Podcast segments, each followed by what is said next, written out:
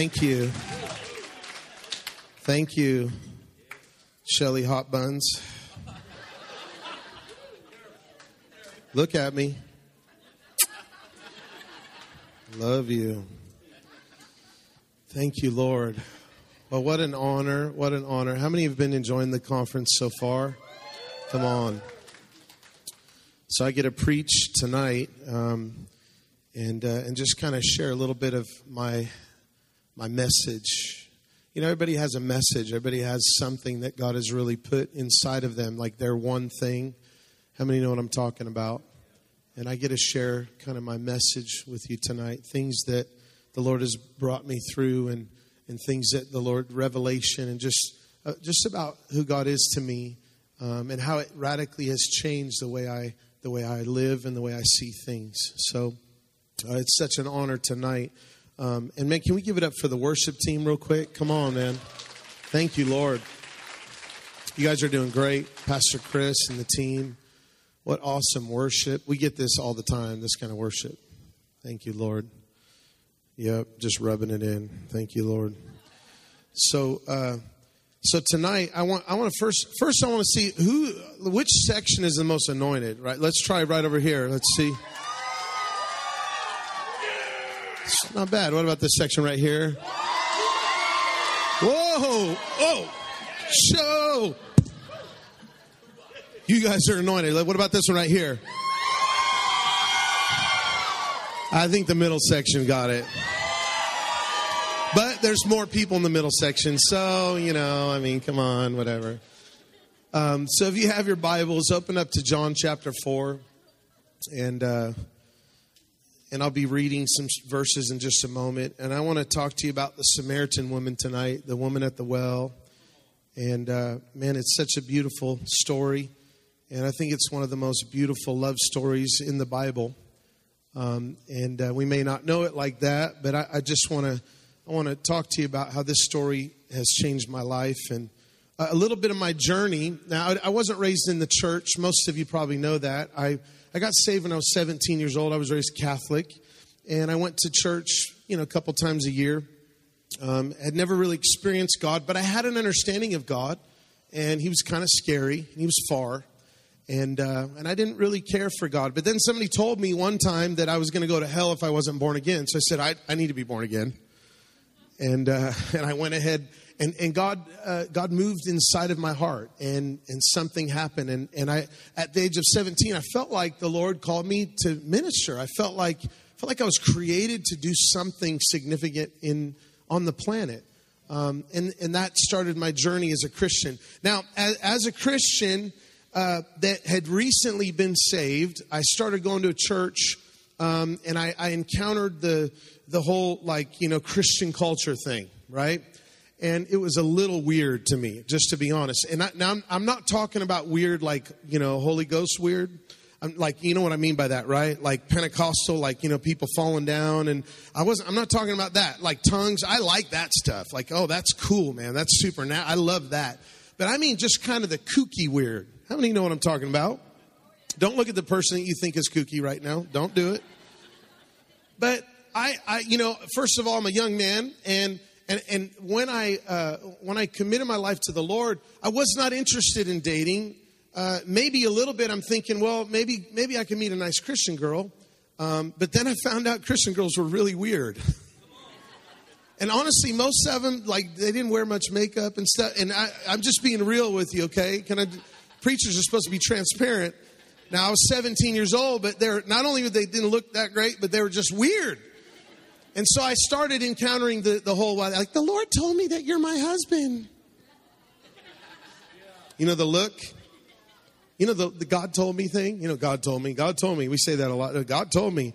You know, if, if nobody can question your God told me, eventually you'll become your own God. I've tried to take that vocabulary out of my out of my language because I, I don't I don't want it to bring people to a place where they can't they can't question it or they can't like, well, the Lord told me. Like, yeah, you could say it about anything. Well, the Lord told me that I'm supposed to drive your car tomorrow. And I know you drive a Lamborghini, but the Lord told me, right? So I started experiencing that. I didn't want to date. And God knows I didn't want to get on like Christian dating sites because you know Christian Girl 777 is some dude in a basement in his underwear. You never know. So I, I got pushed into this culture, and, and you know, I remember my first time at a youth group was horrible. It was awful. It was the most embarrassing thing ever. And I was like recently saved, so I was just kind of like, you know, I didn't know what to do. And and some girl, she's like, Oh, follow me. This is the way to the youth group. And I'm like, Okay. And she grabs my hand. She takes me outside through the back door after it's already started. And she was trying to make it look like she brought me to church and she was like trying to hold my hand. Now, when we're praying, she didn't hold my hand like this. She did one of those bad boys. Like, what is going on? I'm not lying to you. It was weird. Now I'm okay with a little weird because I'm weird. You all, know, those of you that know me know I'm weird, don't you know? You know I'm weird, right? Come on. But this is even weirder than weird. I mean, it was like because then you, you know you know you have, and some of you heard me share this. You know, you have like the Pentecostal weird, you know, and then you have like the seeker friendly weird, and they're both just as weird. The way sometimes like even seeker friendly Christians, the way they talk about Jesus creeps me out. Jesus loves you. And I'm like, okay, just don't look at me like that, bro. Seriously. So I wasn't looking for a mate. I, matter of fact, it turned me off to even like wanting to get married, you know. And obviously, like I wanted, I wanted to. I saw myself as a dad, and I wanted to. I'm a Christian now. I'm called to ministry, and so I, I began to dream. But because my heart wasn't oriented at a mate, I never saw one because I, I am like, I, if that's what Christian girls have to offer. I don't want that. It was just weird. And maybe I just was in a, a bad mix or something. I don't know. It was a lot better out there. Obviously, there is, because one day my wife came along and I said, Whoa, beauty in face and in form. Come on, somebody. And uh, don't act like that's not like, oh, when I saw my wife, when I saw my wife, it was just holy. It was holy attraction. You are lying. You know, I saw on the internet these these Christian oh, it just bugs the crap out of me. This Christian couple fasted sexual intimacy for two years. So retarded. That's spiritual warfare when you when you're when you have a healthy marriage like that. Come on, sexual that's spiritual warfare. Come on, somebody. Devil can't mess with that. I think that's just crazy.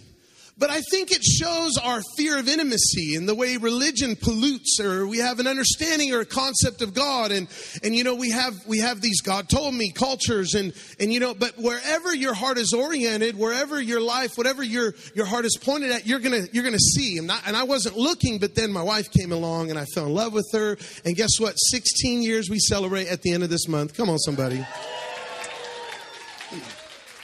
But I want to share some stuff with you tonight of how, on my journey, my concept of God has completely changed.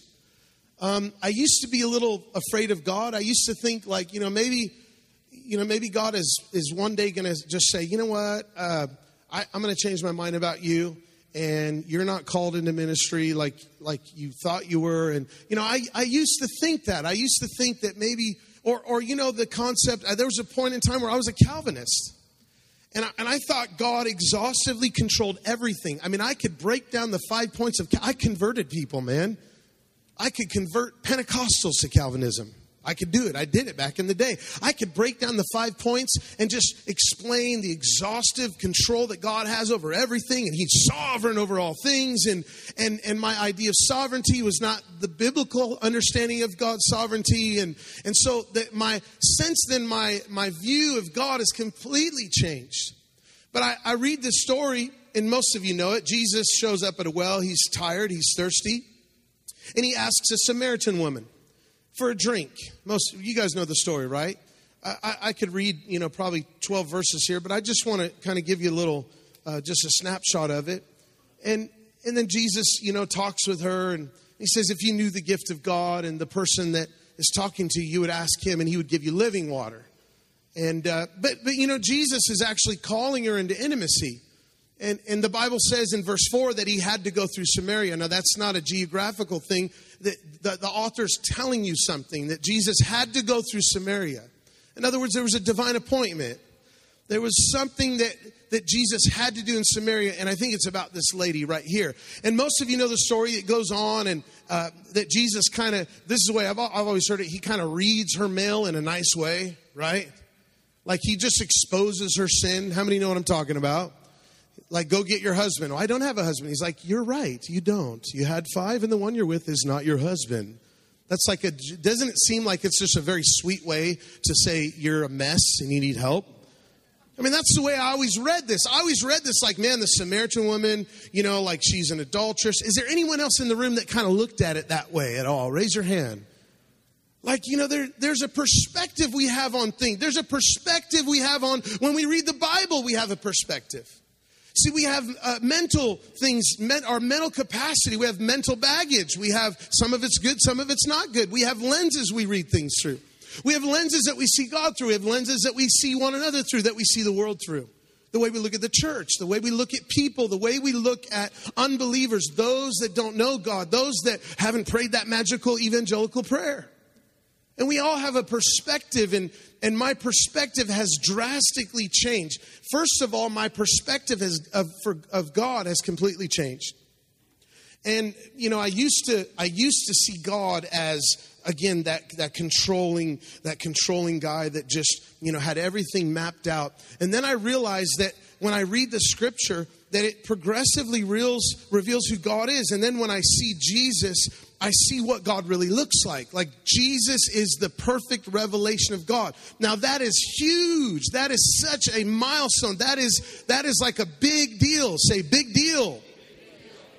See, when you read the Bible, you can't read it like a flat book where it's all the same everywhere. It has flat authority all across, like you, you read it like this, where it's just flat. It's like if I read Deuteronomy and I read it's the Word of God, you know, God said it, I believe it, that settles it, and my children are rebellious, so I better stone them. That's what Deuteronomy says. Now, we know you can't read the scripture like that, right? I mean, there's covenants and, and, and G, now there's a progressive revelation of God. It's not all the same. A lot of things have changed. And but when Jesus shows up, he shows us what God looks like. As matter of fact, he read his Bible differently than the Pharisees. He told him, he said, you know, Moses said this, but I tell you this. So he didn't read his Bible that way. And we have to read our Bibles the way Jesus did. And Jesus comes and he reveals what God looks like. And God is a loving father. He reveals his Abba. Even on the cross, he's, he's hanging there and we, we commit the ultimate sin. We basically kill God. Humanity kills God. I mean, talk about the worst undercover boss episode ever. The creator shows up and we kill him. But as he's dying on the cross, he says, Father, forgive them for they don't know what they're doing. Now, many of you think, well, hopefully, hopefully God answers, sure. I don't think he was asking God to for, he was revealing the very heart of the love of God, the most the most horrific sin of all sins and the most beautiful display of all loves at the cross. And so you see what God looks like. You see Jesus is, is, is revealing this loving Father, and, and He's not an all controlling monster that's just ticked off at the world. And, and if we if we screw up, we're just gonna if we just blow it, that's it. Now I lived my Christian life for years with that concept of God. It sucked, man. When I when I made a mistake, I'm like, I hope God will forgive me. I hope God will forgive me. I hope God will forgive me. Oh God. You know, snotting at the altar. I believe in repentance, but I was scared. I was like thinking something's going to go wrong here, you know? Maybe God's going to break my arm or something or give me cancer, you know, like that's how that's how I thought about God. But how I many know that's not who God is? But that's really important because as believers, we represent who he is. And we need to represent who he is. He's not an all controlling monster. He's a good papa. And he loves us and he values us. So now when I read the scripture, I got to look at the life of Jesus. I have to see that he didn't read his Bible like a flat book. Matter of fact, he re- we should read our Bibles more like the other way where it's like a mountain and Jesus is at the top. And so there's a progressive revelation, but when we get to the top, it's Jesus. Jesus, the perfect revelation of God. Hebrews 1 3, Colossians 1 15. When we see Jesus, he is the exact, exact representation of God, God incarnate, fully God and fully man. This is huge for us. This is this is a big deal. And so when I see Jesus, I see what God looks like. Now in this story, I, you know, I want to I want to tell you on my journey as a believer, I even 6 years ago, now I started doing ministry stuff early on and I saw God do amazing things. I mean, people are getting healed, and I didn't even know what I was doing, man. I remember going to school. I'd been saved a few months, and some girl broke her toe. I'm like, God can heal you. I didn't even know what I was talking about. I don't even know how to pray. And I'm like, let me just pray for your toe. Father, heal her toe. She's like, the pain's gone. And she's smacking her toe against the desk. And I'm like, this is fun, man. I like being a Christian you know, and, and I'm growing in the Lord and I'm, I'm, I want to serve God and I want to change the world. I want to go on the mission field and I want to, I, I mean, I would pray and I would see literally stadiums full of people and I saw myself preaching and I'm like, God, you've, you put something inside me for the world. I just knew I was called to ministry. But at the same time, I had a hatred for myself, which then bled over to the way I looked at other people. And there's times that I'd be at an outreach with a thousand people in the room and we're giving away toys and we're like, yeah, we're doing things in the name of Jesus. And I didn't even want to be there. And there's families crying. I'm thinking, I don't even care. I don't even care. Now, now uh, the, the reason I'm sharing this to you is because as believers, we, we minister who we are. And so many times, because of our understanding of God and the way we see one another, that we can be in ministry and look really anointed, but we're, we're not really loving people. And how many know it's about love? How many know it's not about a platform, it's about people? Now, God's raising up a people, a generation to, that, that will capture this, that will understand that I'm not identifying my gifts. I'm not identifying, my identity is not in my gifts and my talents and everything that I can do just right. It's I, I'm identifying in my sonship and then I'm loved by God. And so I began to grow in the Lord and I'm ministering. Now, now we planted a church and now I realize though that there's times I'm like, I really don't really love people that much. What's going on? Right? I mean, there's, there's times that we, we process in our life and we have a different perspective. Now, I, I started evangelizing. Romans Road, come on, somebody. The first one is about how sinful we are. The first step to lead someone to Jesus is to tell them how crappy they are. Wow. Isn't that interesting? And so these are the lenses I'm looking at God through. I'm looking at humanity through. I'm looking at people through. And then God radically encountered me. And there's moments where I remember I was praying for this guy and I'm interceding. One of my friends that backslid, and I'm like, convict him, Lord, convict him, you know, right? You know, you pray like that. You know, when our prayer meetings turn into gossip sessions and stuff like that. And we're praying for people and like, well, we pray for sister so and so because, Lord, you know that she messed up the other day. Praise God. And we just start going on and on. And, and everyone around us didn't know that. They're like, I didn't know that. But okay, we're praying for, so I'm praying for this guy. Lord, convict him. And, and all of a sudden, my heart, I just, my, it was almost like a, just a drop from heaven of the compassion of Jesus just hit my heart. And I began to see the value of, of who he was. And I felt like I had God's compassion for him. And I began to weep so much. And it turned into this moment where I was like, God, all I could say, and I don't understand this, all, and I was saying, You're holy, Lord, but all I could say is, Your heart is so pure. Your heart is so pure. Your heart is so pure. And, all I, and I wept for like an hour. Now, I hadn't seen this guy in about two weeks. As I'm weeping and I'm sitting there praying, the phone rings. Guess who it is? My backslidden friend. Prayer works. So I'm reading this story and I, I, I want to just bring this home. I want you to, I want you to read the, the verses with me if you would, verses 17. You have your Bibles open. Now, this is, this is where Jesus reads her mail. This is where, now, I, I, as I, as I, uh, before I read that, I want to say this that there were times that I felt like God called me to pastor a church. Now, how many know kingdom is such a buzzword today, isn't it? Like, you know, we're kingdom people, and, and I believe that, but it's almost like I think that we have to be careful because we begin to look at the church a little bit differently. Almost like the kingdom's important, but the church is important. And we have to define what the kingdom of God is and what the church is. The church is the people of God, the church is his people. Amen? You're the church. We're the church. We're the community of God. And the kingdom is God's reign.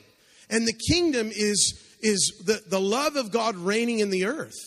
But I want, I want to talk about this because there was a time I look, not only did I look at God differently, but I looked at people differently, and, and that would include the church because the church is people. And a part of my journey was, and I'm learning that the love that the church has for itself is what translates out into the world. Because if we're not loving one another, we're not a refuge for a broken people. You can't bring a prodigal son into a family that's dysfunctional. Amen. So I'm learning that wow, I looked at the bride. I there was times that I was preaching and I called the bride a harlot. There was times I was preaching, I'm like, the bride of Christ is, is dressed in lingerie instead of a wedding dress. And I thought I was like really doing justice. Until I saw a picture of my own bride. How many men in here remember the day you got married? Do you remember the moment your bride is down at the end of that aisle? Do you remember that moment?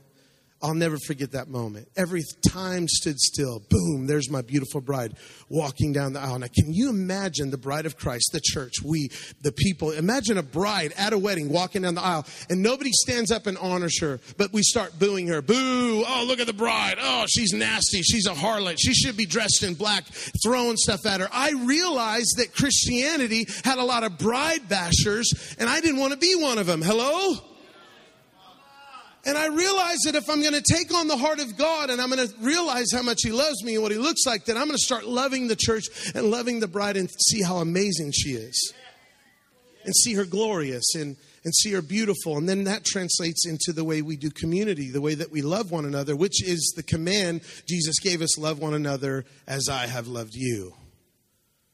So I'm reading this story and in verse 17 this is the this is where jesus drops the bomb he says uh, she says, or he says to her, Go call your husband. She says, I don't have a husband. Jesus said, You're right when you say you have no husband. The fact is, you've had five husbands, and the man you now have is not your husband. What you say is quite true. And she says, Sir, uh, I can see that you are a prophet. Our ancestors worshiped on this mountain, but you Jews claim that uh, the place that you must worship is Jerusalem. And I want to stop right there.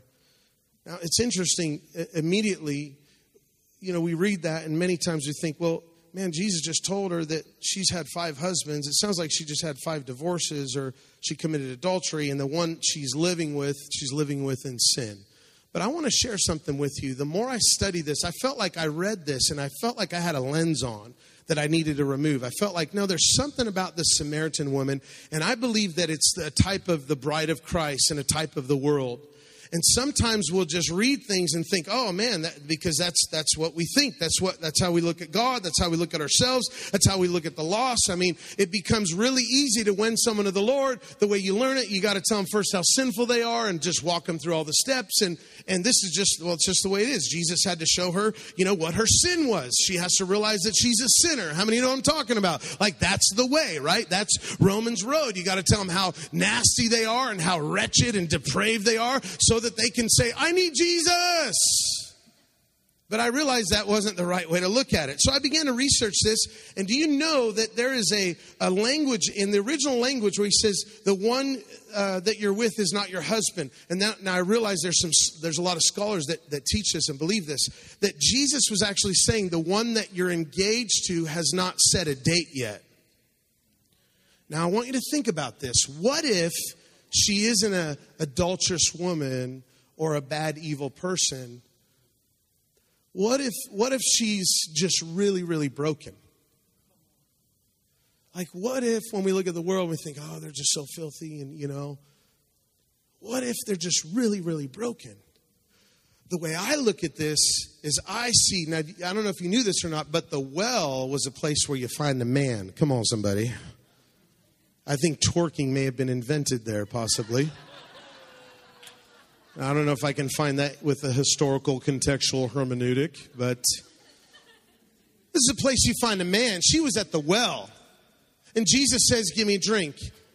And then he says what he says, oh, You don't have a bucket. She's like, You know, I, I yeah, I've met men here before. You don't have a bucket. Like, I, I, I know, I know when someone says, Give me a drink, you know, get me some water that this was this was a cultural thing. So I think she was there because she was looking for the gaze of a lover. Come on, somebody. I think she was there, and Jesus wasn't saying you had five husbands. Like, we don't know if she committed adultery or if she divorced them, or we don't know. It'd be conjecture to say that's what happened. We don't know. Here's, let me tell you what I believe though. I believe that she was rejected over and over and over and over again, and the one she was with didn't fully choose her yet because they hadn't even set a date yet. And the seventh man that comes into her life is the lover of all lovers. His name is Jesus. Jesus and he saw her and he said, I choose you. How many know that she was the one chosen to bring revival to a whole region? So, what if we encounter the one at the well and we realize our value, and that translates over to the way we see everything, the way we see the church, the way we see the lost. And then when we see people, we don't think, oh, they're all jacked up, and maybe they're just broken. Maybe they just don't know they're accepted. Maybe they just don't know they're loved the way God loves them. And I'm telling you guys, if we just, now I, the other day I was thinking about this. You know, the Bible says we're to become the salt of the earth. You know, the Lord says, or the Bible says, to weep with those who weep. You know, there's so many broken people in the world. And they're not looking for someone to tell them how nasty they are. They're looking for someone to tell them how loved and accepted and forgiven they are, how valuable they are. That's the good news, man. The good news, the gospel is about who Jesus is and who he is. He says, I am the lover of all lovers and I love you and I think you're valuable. I've heard someone pray one time. They said, well, I, I just, I, I know, Lord, I'm only worthy because of your blood. I'm only worthy because your blood. You ever heard that before? You're not worthy because of blood. You're worthy. Your, your worth is proved by the blood of Jesus. You're not made worthy by the blood, you're proved valuable by the blood of Jesus. If you weren't valuable before the cross, he would have never shed his blood. He was chasing you down with relentless love. He was chasing after you because he said, I want them. They're my kids and I want them to come home. That's the story of the Samaritan woman. She's not a nasty little promiscuous girl. Come on. She's a lost bride. She's broken. She's been rejected over and over again. So when you look at a sinner, don't think sinner, think they just don't know it yet. They don't know how loved they are yet. They just don't know that they're a son or a daughter and they just got to come home to Papa.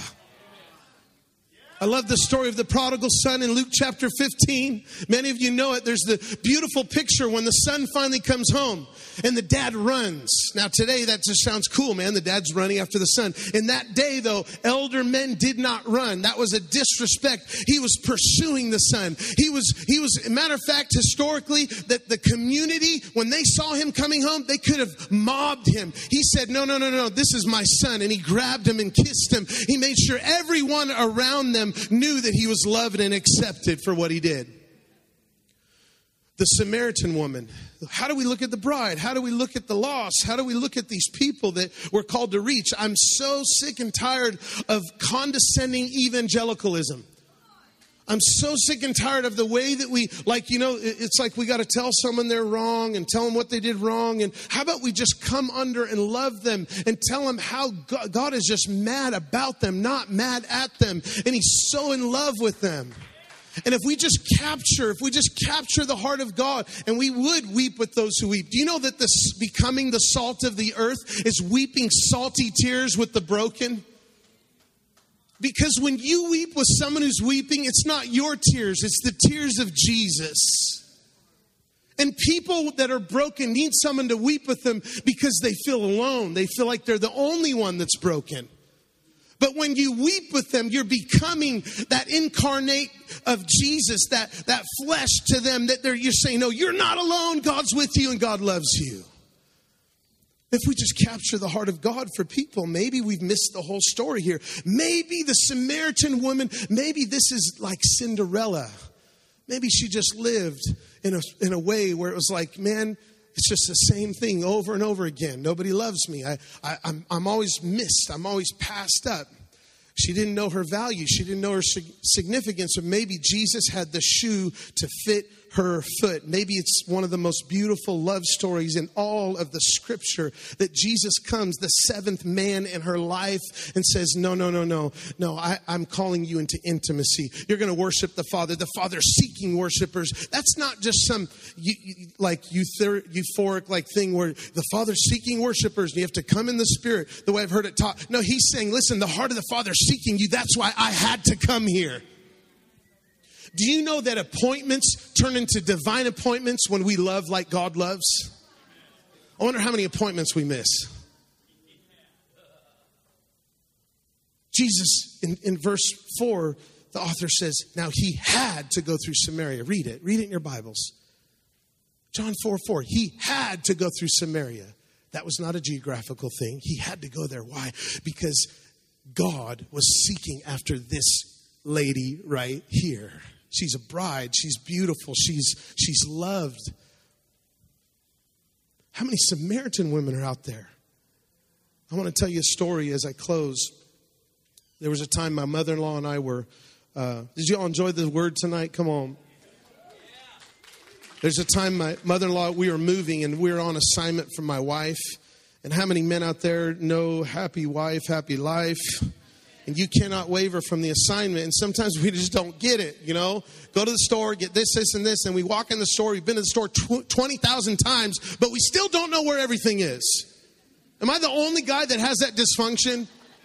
Where's the milk? Uh, is it over here, in the produce? No, it's on the other side. I've been to this store 20 times, and I had to go get tape because we're moving. Tape for the boxes, tape for the boxes. I got to say it again. It's like that old Sesame Street. The kid goes to the store, a gallon of milk, a loaf of bread, and a stick of butter. You, guys ever seen that? A gallon of milk, a loaf of bread, and a stick of butter. And he keeps saying it so he doesn't forget. So I'm like, tape. I got to get tape for the boxes. Well, my mother in law's with me, so she helps me not forget, right? Thank God for mother in laws. Come on, somebody. She's my mother in grace. I remember reading a dream book one time, and it says mother in law represents trouble. I laughed so hard when I saw that. I think I showed you. I'm like, look, dream books. so we're on our way to tape, get tape, and we're going down Lake Mead, right on Boulder Highway. And uh, if, can I have the worship team come up? Lindsay, would you come up right now and just start playing? And we're going down Boulder Highway. And, and both of us kind of felt like something in our hearts, something in our spirits. And, uh, and we saw this girl and she had a stroller and she looked really distressed. There's a couple guys by her, and um, and I remember just thinking like, what's going on there? You know, we're driving, and we we didn't say anything. My mother-in-law saw it, but we didn't we didn't communicate about it. But but we both knew like, okay, something's going on here. We need to we need to intervene. And we're on uh, on the way to do something, so we did, really didn't have time to stop. But we saw her walking across the street, and she was she was crying so we went up about a block or two, and we both were like, "We got to turn around and see what's going on with this." You remember that? Remember that moment? You ever, you ever just like walk by somebody and you just know it's like, no, no, no, God has something for them, and, and I'm the one. I'm the one. If I don't go, who will? You know, like this, this is this is this is a divine appointment. And and we chose to love. So we had an appointment, but it turned into divine appointment because we loved. And so we pull into the parking lot, and she's got her babies in the stroller, and she's crying. And I pulled up to her, and I said, Hey, we're here to help you. And she starts bawling even more. And she says, I just prayed that God would send somebody to help me. So powerful. Isn't that awesome when that happens? So we get out of the car and we're like, hey, we want to take you shopping. She's like, why? Like, because we love you. We take her shopping. She's like going through the, why are you doing this? Because God loves you. Because you're, you're special to Him. He loves you. And uh, we took her shopping and then we took her home. And, uh, and we're on our way home and, and I'm driving and my mother-in-law, she can lead anybody to the Lord, man. You could be the most like perverse sinner with the hardest heart. You're going to be saved by the end of the conversation. She's a pit bull when it comes to that. Come on, somebody. But this girl was ready. She was so open. You know, when we love people, their hearts, op- their hearts open up. Their hearts just like, oh, God. They don't need to be told that they're nasty sinners and they've made all these mistakes in life. And they need to be told, no, I know you've been rejected over and over and over, but somebody accepts you. You may not have had a daddy, but you got a daddy in heaven, and he says you're his girl, your daddy's girl. Or, or young men, you, you know, you run into somebody that never had a dad to say, Daddy's proud of you. That's the gospel, guys. It's the revelation of the heart of the Father in the life of Jesus. Jesus is Lord. It's who He is. It's the pronouncement, the good news of who Jesus is. And Jesus came to reveal the heart of the Father. And so we're ministering to this lady. I look in the back and we're going through the airport tunnel on our way to take her home after getting all these groceries. She's bawling in the car, just receiving Jesus and just crying and just crying. And we're just like, man, thank God we stopped. And I'm thinking to myself, I hope Rochelle doesn't get mad at me. You know, I didn't get the tape. I think we came I think we came home with that tape too. but we had a testimony, glory. So we drop her off and take her to the, she lived in some projects in what's called Crack Alley, right over by Boulevard Mall, if you're familiar with that area. And she was so broken, but we we got to see an appointment turn into a divine appointment. And we're just so blessed. And my mother in law are like, God, you're so good. And we're crying because, you know, when you see somebody get touched by God, it's just, it's amazing. It never gets old. His grace is still amazing just seeing somebody loved it's just incredible to me. And on our way home we're thinking like man i know we did what the lord told us but that was just awesome. And we see a sign on the right hand of the, the road and it says and this girl's name was kimberly. This girl's name was kim. Maybe we'll meet her again someday. I'll never forget kim. And I, I was driving and i looked and there's a sign and it says save kim's job. And i'm like that's weird. And we looked at each other and we said God just saved her destiny. Like, we were used by God to just pull her into her destiny, save Kim's job. It was a landlord being creative, trying to tell people that she needed to get these vacant places filled, so save Kim's job. I've never seen that before. The landlord saying, Save Kim's job, like uh, we have vacancies and we, we're renting out places, save my job. Save Kim's job. Talk about a sign and a wonder. There's so many Kims out there. There's so many lost sons and daughters out there. And they don't need to be told that they're, they're, they're sinners. They need to be told that they're so valuable, that they have so much worth. And when you believe that, when you look at them, the very heart of God will flow through your gaze directly into their being, and they will melt under the weight of His love. Can we just open our hearts to Him right now? I want to pray for you. This whole conference is about the love of God. Seems like it's the only thing I preach on nowadays. What else is there to talk about? Maybe we're going to worship for all of eternity and God just reveals His love to us and we fall on our faces and sing holy for 50,000 years.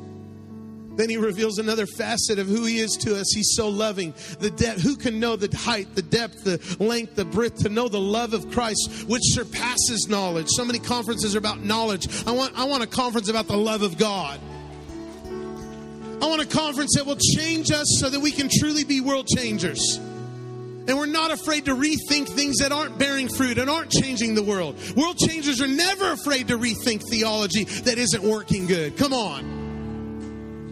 And, and, so I'm not afraid to, to not preach Romans Road. I'm not afraid because it doesn't work very good. Because people still struggle with their identity, they're not free. But when you tell them how amazing they are, oh man, it just sets them on fire. They come alive. I want to pray for you. And I want to pray as, as the people of God that we can just allow the oil of heaven, the oil of God's love to drip over our hearts that will change the way we see things. So when we're reading scripture, maybe we don't see an adulterous woman in John 4. Maybe we see somebody who was just rejected over and over and over. And Jesus was the prince in shining armor to meet Cinderella, who was a slave and broken. And he said, No, you're a daughter. It's amazing to me, depending on someone's paradigm, you could read the same scripture and get a totally twisted dichotomy with what someone else reads. You ever notice that? Jesus didn't just come to change our perspective, though, He came to change our paradigm. So let Him change your paradigm and let Him permeate your heart tonight with His love. I want to release it over you. I want to release the fire of His love over you. If you feel called to the mission field, if you feel called to the most broken places, one of our mottos as a church was from the inner cities to the outer nations. That came from a moment in worship in Southern California at a conference where I was singing out to God, and God branded my heart with His love, and I said, Here am I, Lord, send me from the inner cities to the outer nations. There's so many people that, that are broken. There's so many people that don't know how loved they are by God. Would we just come into alignment and say, God, I'm here. God, I, am here. Send me. If you're here and you feel that God has called you to the mission field, God has called you to the broken, God has called you, you're a minister of the gospel, or maybe you just want to love yourself better. Maybe you don't know how valuable you are. Maybe you don't know how loved you are. Maybe you feel like the Samaritan woman, but you need to know that Jesus chooses you, that you don't need to look, daughters, you don't need to look at any other gazes. You don't need to look for any other gazes because the lover of all lovers is gazing at you right now. I want you to stand up with me if you would. And we're gonna we're gonna play a song. So as we begin to worship, Lindsay's gonna lead this song right now. I, I just wanna I wanna ask you to come and we'll we'll pray over you and we're just gonna have a, a really, really incredible time right now experiencing the deep love of God together. And so I just want to call you up in just a moment as we're as we begin to worship. And I want to lay hands on some of you. I want to pray and I want to release the fire of God that He's put on my life, the fire of His love. Papa, you're so good.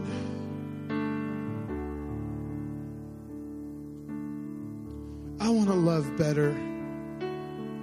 I want to love my kids better. I want to love my wife better. I want to love my church better. I want to love the broken better. I want to see things the way you see them. I want the real deal, God. I don't I won't settle for anything else. I I want to see the world set ablaze with the infectious love of God. And it starts with the same fire that came on Pentecost when it touches my life and my heart. So if you want fire, if you want to experience the love of God, quickly come now and just receive it. And as you come, the weight of his presence just crashes into you like a, a mighty ocean wave. He'll never stop loving you. He'll never let you go. they'll keep chasing you down. You're stuck in daddy's love. The love of Christ compels us. The love of Christ constrains us. He's just surrounding you right now. You can bow down, you can worship, you can kneel, lift your hands and worship, lift your hands and just breathe in the weight of his presence and glory right now. Go ahead and just lead us. Let's worship.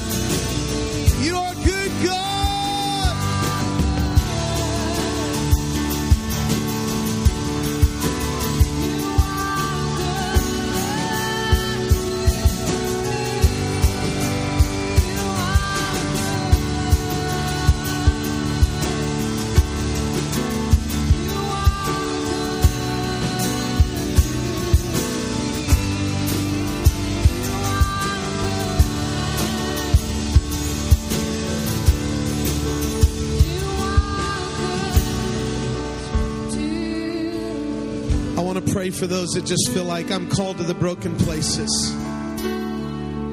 I'm called to restore community. I'm called to restore. I want to I want to pray for you. I want to I want to bless you. Can I please do that? I want to pray for you. Just lift your hands. Let God brand your heart right now with his love. Jesus. Just one drop of your compassion just changes us. God. There's nations called to the broken places.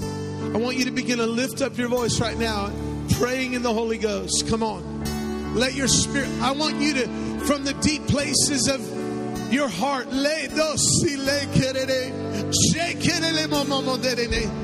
let a let the fiery angels of God come and brand your heart, the seraphim right now. I'm called to the broken places. I'm called. I'm called. I'm called to the inner city and to the outer nations. I'm called. I want to see humanity the way you see it, Lord. I want to see the church the way you see the church, God. I have to go to Samaria. Where's that proverbial Samaria? Where's that place? Where are those appointments that you'll choose to love that will turn into divine appointments? Come on. Jesus. Ramamase. So, Lord, Right now, I release fire. I release the fire. Come on, lift your voices. I release fire. Fire. Reba sebre setebe. Masedeshe. Manamodebrobose. Lamanalamaka. Leiduruboso. Yeah, I see families being restored. I see prodigals coming home. I see marriages being restored. I see lost loved ones coming into the house of God. I see people being raised from the dead. I see blind eyes opening. I see deaf ears healed. I see the lame. I see people getting out of wheelchairs.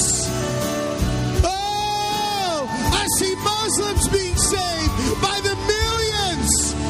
Oh, come on. The nations.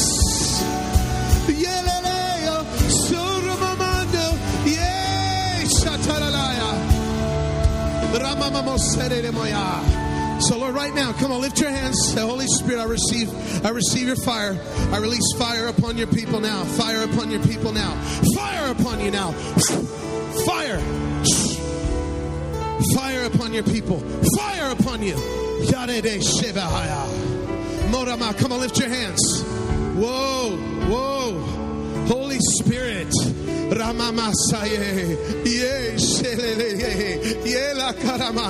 Fire upon you now. Whoa. Wow. Come on, lift it up. Receive, receive. Fire, fire. Come on, just take it. Just what God's doing right now. What, he, what is He speaking to you right now? Fire upon you. David, fire upon you now. Whoa. Wow. Come on, receive it. Don't be distracted. Just receive it. Just receive what He's doing inside of you right now. Oh! Go ahead and sing it out again, Lindsay. Come on, worship team, sing it out. I breathe you in. I want to pray for you. Come on, receive it.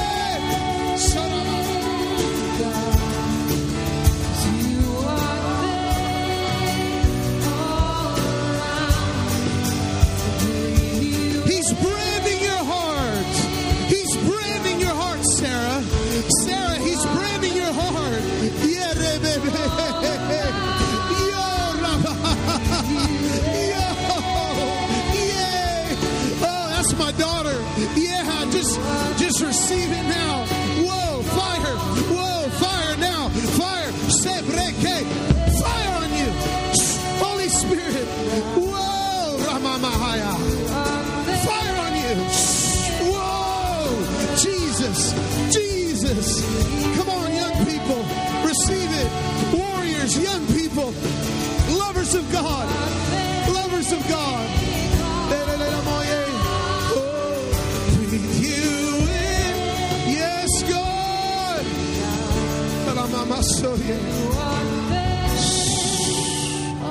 Now Just sing that out softly. Come on.